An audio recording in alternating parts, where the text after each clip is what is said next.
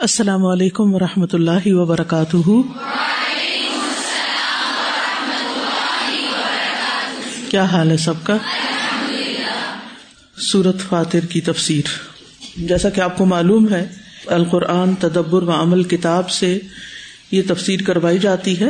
پہلے ویسے تفسیر کرتے ہیں، سمجھتے ہیں، غور و فکر کرتے ہیں۔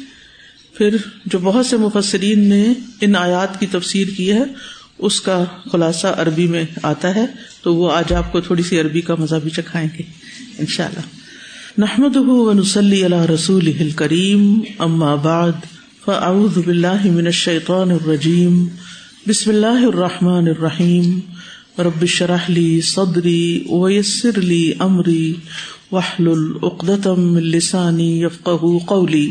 معان الکلمات مثقلۃ نفس مثقلتن بالخطایا نفس انسان مثقلتن بوجھل، بوجھ اٹھائے ہوئے بالخطایا گناہوں کا۔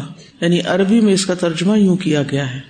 ہم لکھا جنوب ہمل بوجھ کو کہتے ہیں، مراد جنوب ہے اللہ تی افقلت جنہوں نے اس جان کو، اس انسان کو بوجھل کر رکھا ہوگا۔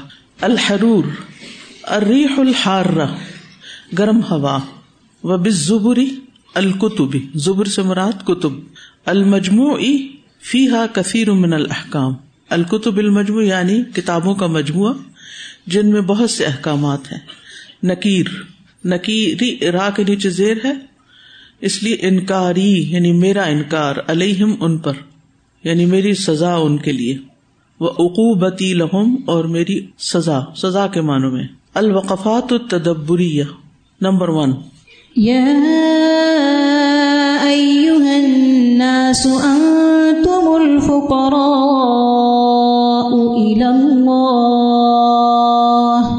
والله هو الغني الحميد. لما اشبع المقام ادلتا شبع شبعان کون ہوتا ہے؟ شبعان کس کو کہتے ہیں؟ بھر لینا. شبعان کہتے ہیں رجے ہوئے.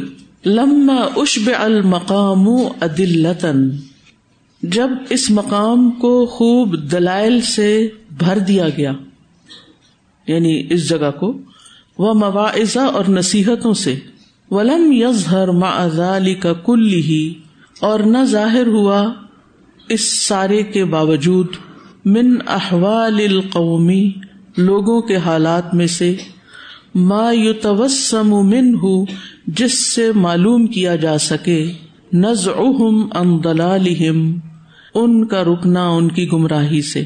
یعنی جب اس مقام کو خوب دلائل اور نصیحتوں سے بھر دیا گیا، اور ان تمام چیزوں کے باوجود یعنی یہ دلائل پچھلی آیات سے متعلق ہیں، ٹھیک ہے؟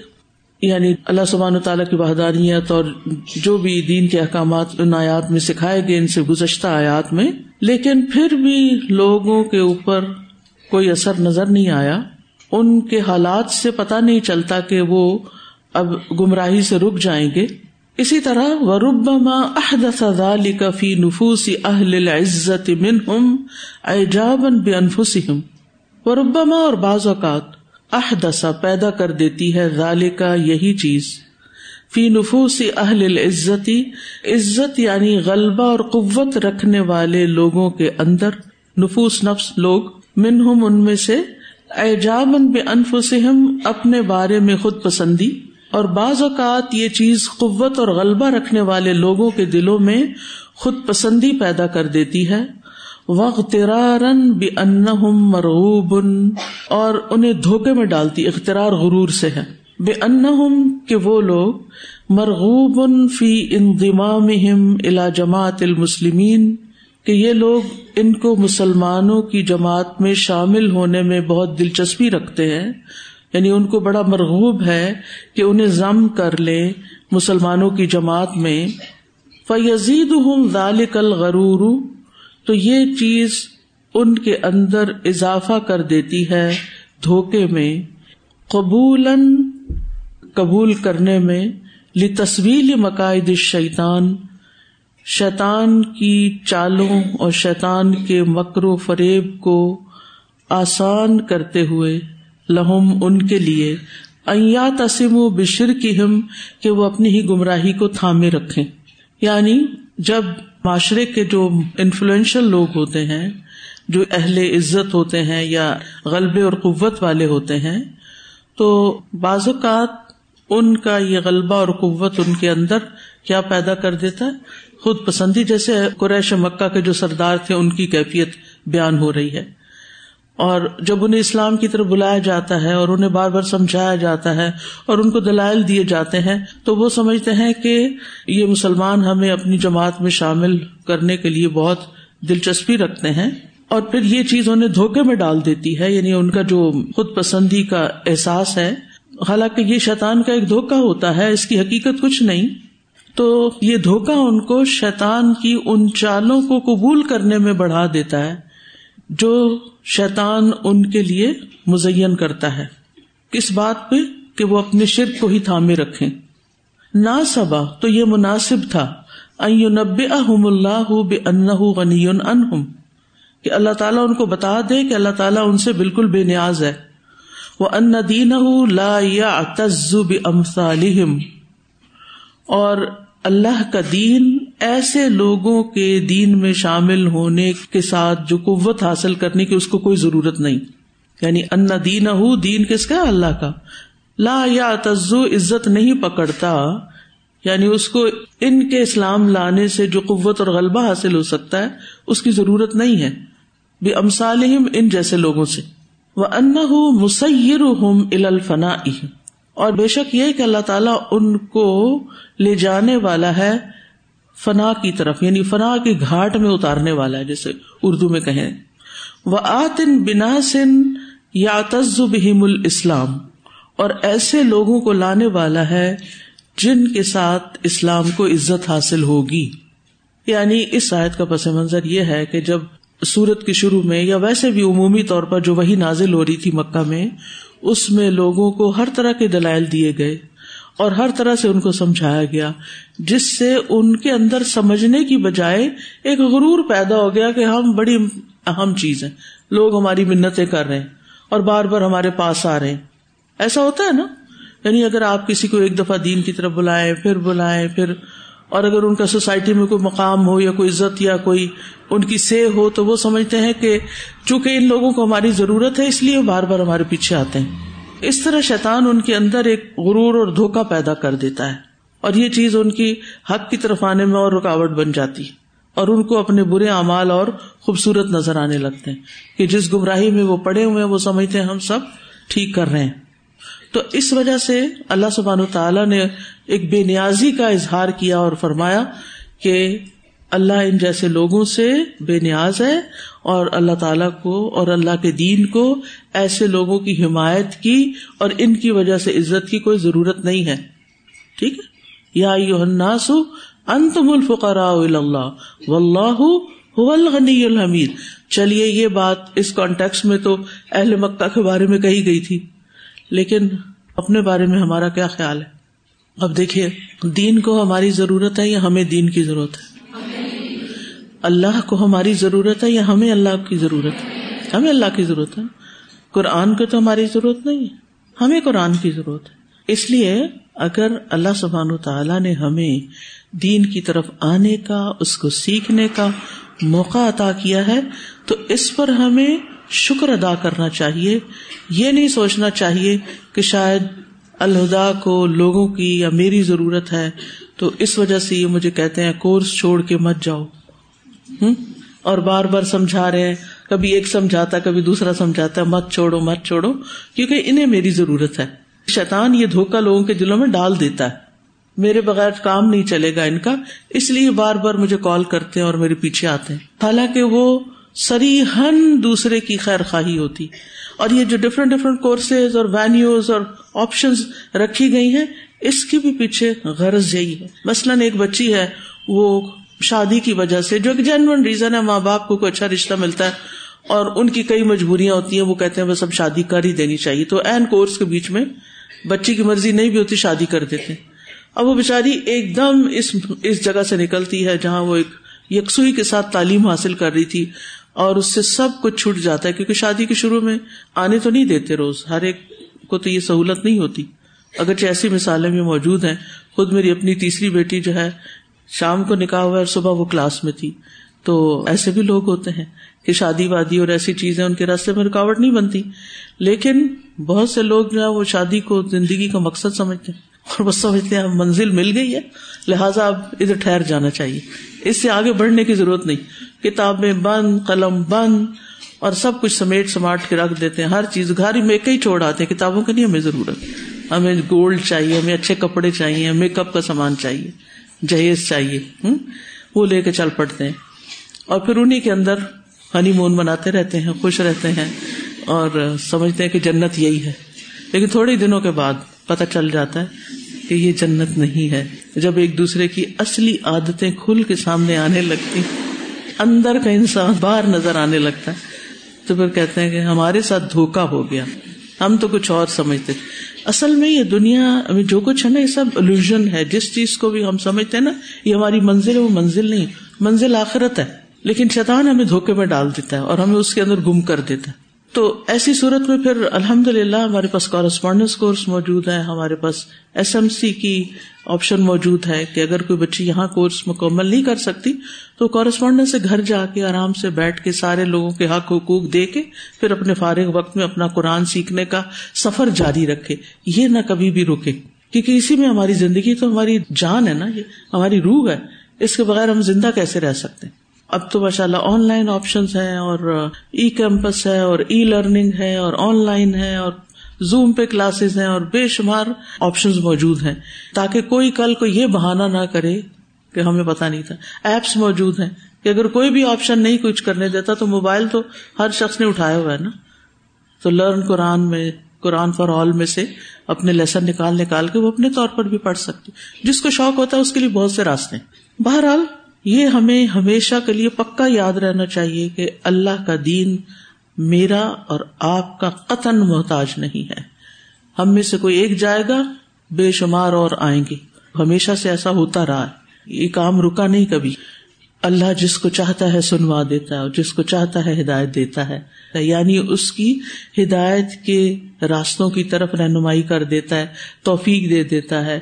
اس کو ایسا ماحول دے دیتا ہے، ایسے استاد دے دیتا ہے، ایسی جگہ دے دیتا ہے کہ جہاں اس کے لیے ہدایت کے دروازے کھل جاتے ہیں۔ اور باقی اگر کوئی خود سے آگے نہ بڑھنا چاہے تو وہ سوچ لے کہ پھر وہ شیطان کے شکنجے میں آ چکا ہے۔ اصل میں نا، شیطان دشمن ہے، ہر وقت پیچھے لگا رہتا ہے۔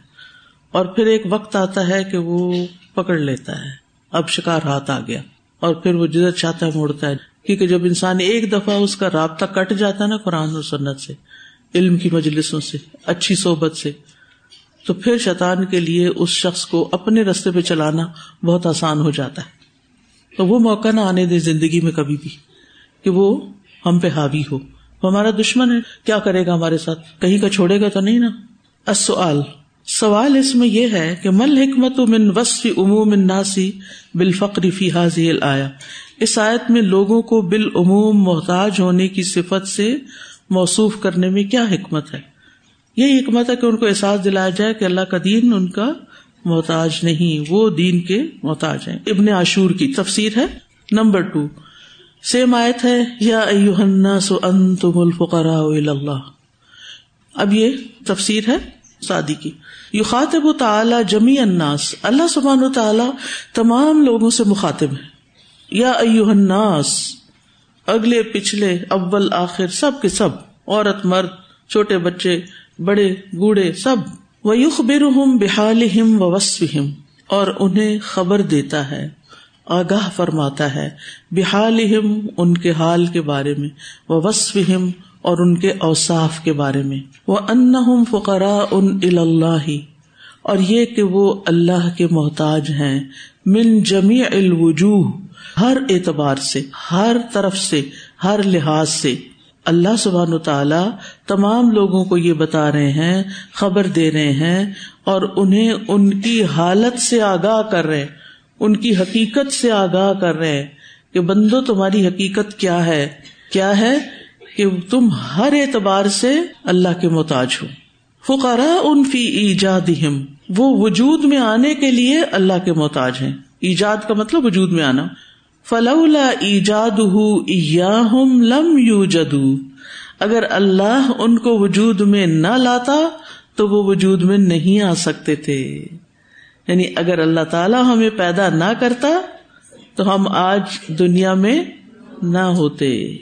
فقرا ان فی اعداد بالقوا ول آدائی ول جوارحی التی لولا اعداد بحا لمست عمل انکانا محتاج ہیں فقرا محتاج ہیں۔ فی اعداد اپنے تیار کرنے میں یا حاصل کرنے میں بالقوا قوتوں کے، قوت حاصل کرنے میں۔ ول آزا آزا حاصل کرنے میں۔ ول جوارح اور جوارح یعنی آزا اور جوار ایک ہی چیز ہے۔ اللہ لولا اعداد یہ سب چیزیں اگر اللہ سبحان تعالی ان کو عطا نہ کرتا۔ اعداد کا مطلب ہوتا ہے یعنی کسی کو دینا سپورٹ کرنا۔ اعداد ہوں بہا یعنی اللہ تعالیٰ ان کو ان چیزوں کے ساتھ لیس نہ کرتا۔ وہ آتا نا لہم۔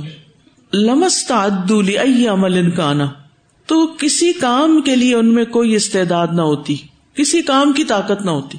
یعنی اگر اللہ تعالیٰ ہمیں دیکھنے کی قوت نہ دیتا، بولنے کی نہ دیتا، سننے کی نہ دیتا، لکھنے کی نہ دیتا چلنے پھرنے کی نہ دیتا، پاؤں نہ ہوتے اگر، ہاتھ نہ ہوتے، زبان نہ ہوتی، پھر کیا کرتے ہم؟ ہم کچھ کر سکتے تھے۔ آپ دیکھیں کہ بعض اوقات پورے جسم میں سے صرف ایک اس کو کوئی تکلیف ہوتی ہے۔ مثلاً کیا ہوتا ہے؟ سر درد ہو جاتی ہے۔ تو آپ کو اپنی انرجی لو، فیل ہوتی ہے۔ آپ کی سننے، دیکھنے، سمجھنے کی قوت متاثر ہوتی ہے نا۔ تو سوچیے اگر یہ ساری نہ ہو تو پھر باقی کیا رہے؟ کچھ بھی نہ رہے ہمارا وجود ہی نہ ہو۔ کئی ایسے بچے پیدا ہو جاتے ہیں نا۔ تو زیادہ دیر زندہ بھی نہیں رہتے، کچھ کر ہی نہیں سکتے۔ جتنے بھی ایسی ہینڈی کیپ بچے ہوتے ہیں، جن کے کوئی نہ کوئی کمی بیشی ہو جاتی ہے ان کی زندگی میں، تو وہ اٹھنے، بیٹھنے، چلنے، پھرنے میں دوسروں کے محتاج ہو جاتے ہیں۔ اور یہ نشان، کبھی آپ نے سوچا کہ اللہ سبحان تعالیٰ ایسے لوگوں کو کیوں پیدا کرتا ہے؟ وہ ہمیں دکھانے کے لیے کہ تم بھی یہ ہو سکتے تھے۔ اگر تمہیں اللہ نے سب کچھ پورا دیا نا، تو شکر ادا کرو۔ فقرا ان فی امداد بال اقواتی ول ارزاقی ون ام ظاہرتی ول باطنتی وہ محتاج ہیں فقرا ہیں. فی امداد ان کے حاصل کرنے میں بال اقوات خوراک، قوت کی جمع ہے. ول ارزاق اور رزق ون ام ظاہر ول باطنا اور ظاہری اور باطنی نعمتوں کا، ظاہری اور باطنی نعمتوں کے حصول میں وہ اللہ کے محتاج ہیں۔ فلولا فضل و احسان و تیسیر العمورا لما حسل الحم من رزق ون ام شعی پھر اگر نہ ہوتا اس کا فضل اور اس کا احسان اور اس کا ان کاموں میں آسانی پیدا کرنا، لما حسل الحم من رزقی ون ام شعی ان تو رزق اور دیگر نعمتوں کو وہ حاصل ہی نہیں کر سکتے تھے۔ یعنی اگر اللہ روزی نہ دے، رزق نہ دے آپ دیکھیے، کچھ ملکوں میں جب قحط پڑ جاتا ہے، تو پوری دنیا کھا پی رہی ہے، وہاں پر لوگ مر رہے ہیں بھوکو کبھی آپ نے ایسی تصویریں دیکھی ہیں؟ افریقہ کے کچھ ممالک کی۔ تو انسان سوچتا ہے نا کہ باقی لوگ کیوں نہیں ان تک پہنچتے؟ اتنے جہاز ہیں، اتنی سہولتیں ہیں، اتنی گاڑیاں ہیں، لوگ اللہ بھر بھر کے ان کو بھیج دیں۔ بھیجتے بھی ہیں، لیکن وہ پورا نہیں ہوتا، وہ نہیں پہنچا سکتے۔ بہت سے لوگ مر جاتے ہیں ایسی جگہوں پہ۔ یہ بھی کیوں ہوتا ہے دنیا؟ کئی لوگ پوچھتے ہیں نا، اگر اللہ تعالیٰ مرسی فل ہے تو پھر یہ کیوں ہوتا ہے؟ ایسا کیوں ہوتا ہے کہ کچھ جگہ پر لوگ مرنے لگتے ہیں؟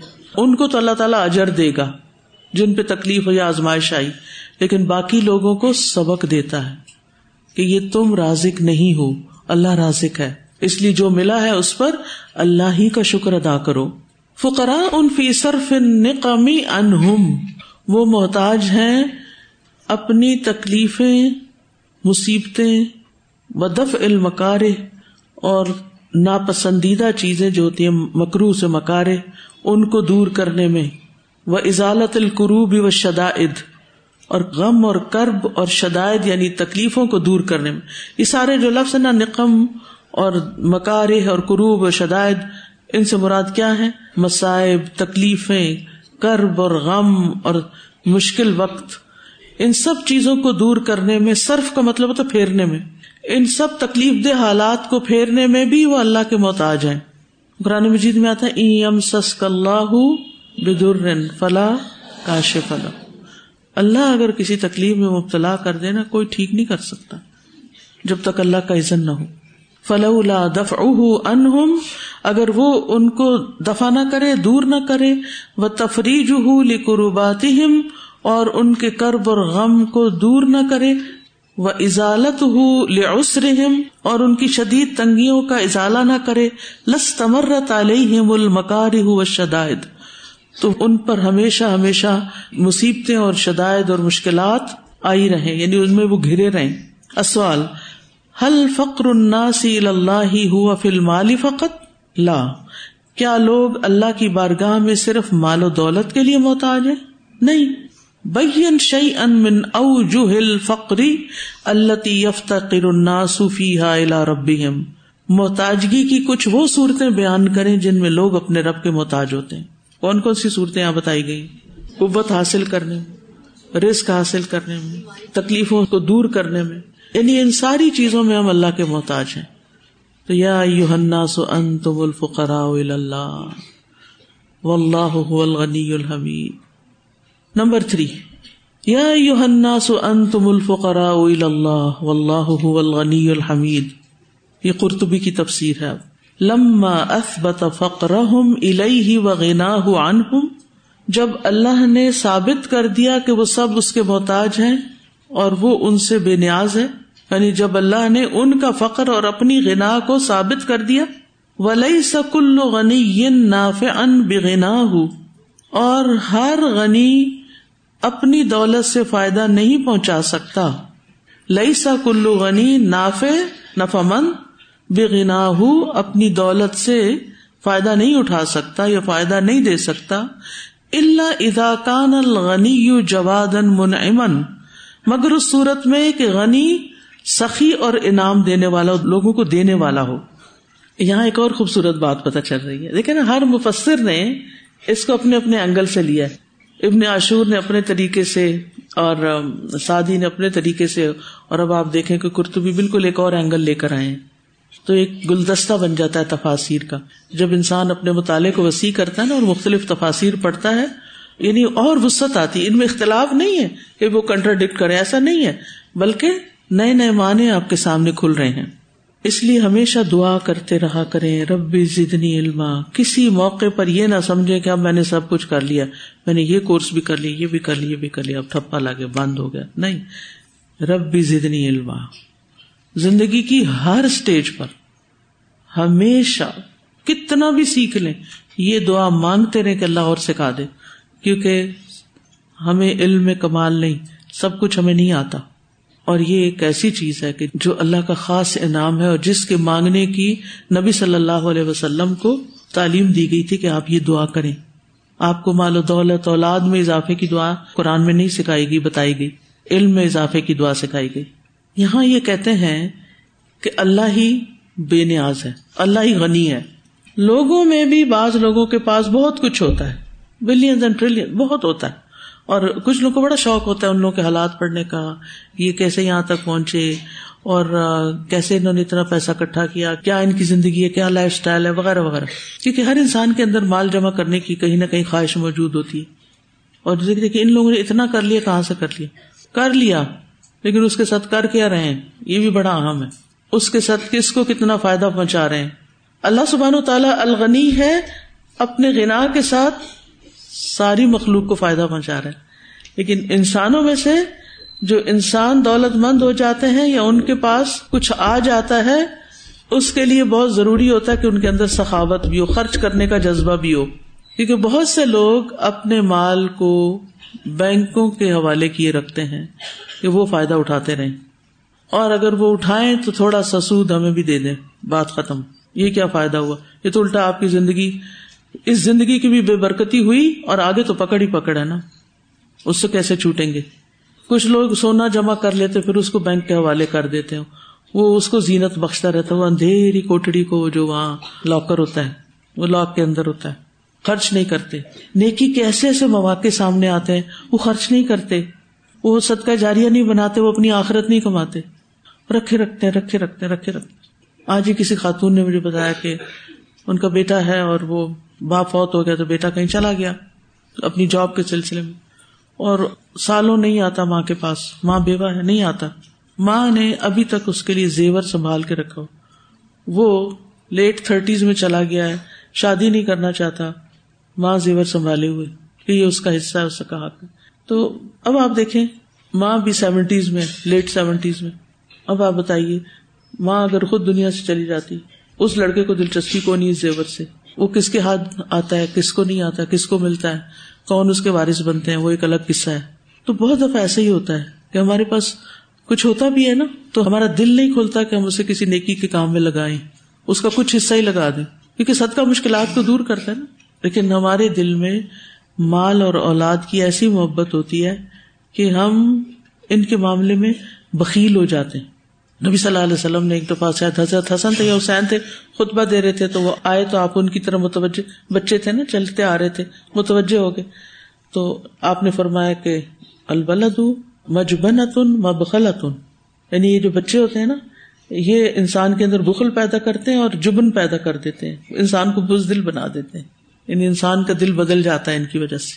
تو بہرحال کہنے کا مطلب یہ ہے کہ انسانوں میں سے جو غنی ہوتے ہیں، ان میں سے بہت کم ایسے ہوتے ہیں۔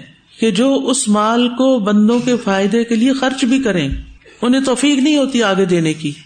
وہ اس کو صرف جمع ہی رکھتے ہیں، جمع ہی رکھتے ہیں، جمع ہی رکھتے ہیں۔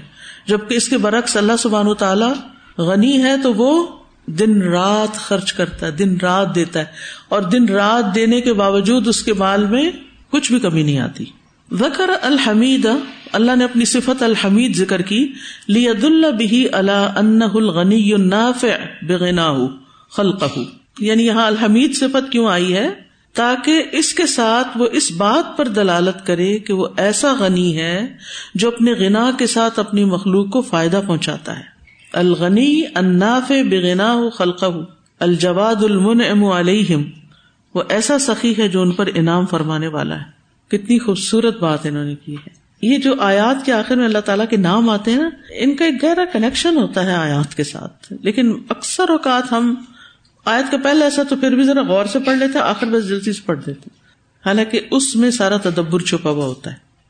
جیسے انہوں نے یہاں یہ کھول کے بات کر دی کہ الغنی الحمید کیوں کہا گیا کہ وہ ایسا غنی ہے جو اپنے غنا کے ساتھ فائدہ پہنچاتا ہے اور جو غنا کے ساتھ جو اپنے چیزوں کے ساتھ کسی کو فائدہ پہنچائے، وہ قابل تعریف ہوتا ہے۔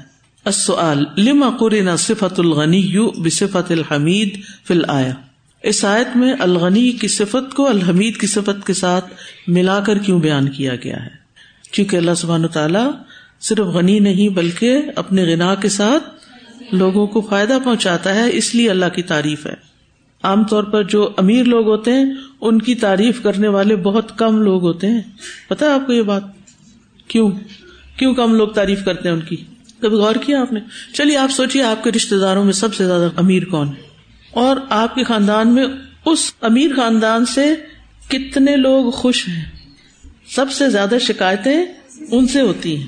ایک تو اس کی وجہ یہ ہے کہ وہ خرچ کم دیتے ہیں۔ بےچارے دیتے بھی ہیں، تب بھی کوئی نہیں۔ وہ کہتے عورتیں وہ بھی کتنا دیں۔ لیکن کچھ تو دیتے بھی نہیں۔ پھر یہ بھی ہوتا ہے کہ جس کے پاس زیادہ ہوتا ہے نا، اس کے اندر غرور بھی آ جاتا ہے۔ خود پسندی آ جاتی ہے۔ تکبر آ جاتا ہے۔ وہ دوسروں کو حقیر بھی سمجھنے لگتا ہے اور دوسروں کو اوائڈ بھی کرنے لگتا ہے۔ کیوں اوائڈ کرتا ہے؟ یہ پھر مانگنے آ جائیں گے۔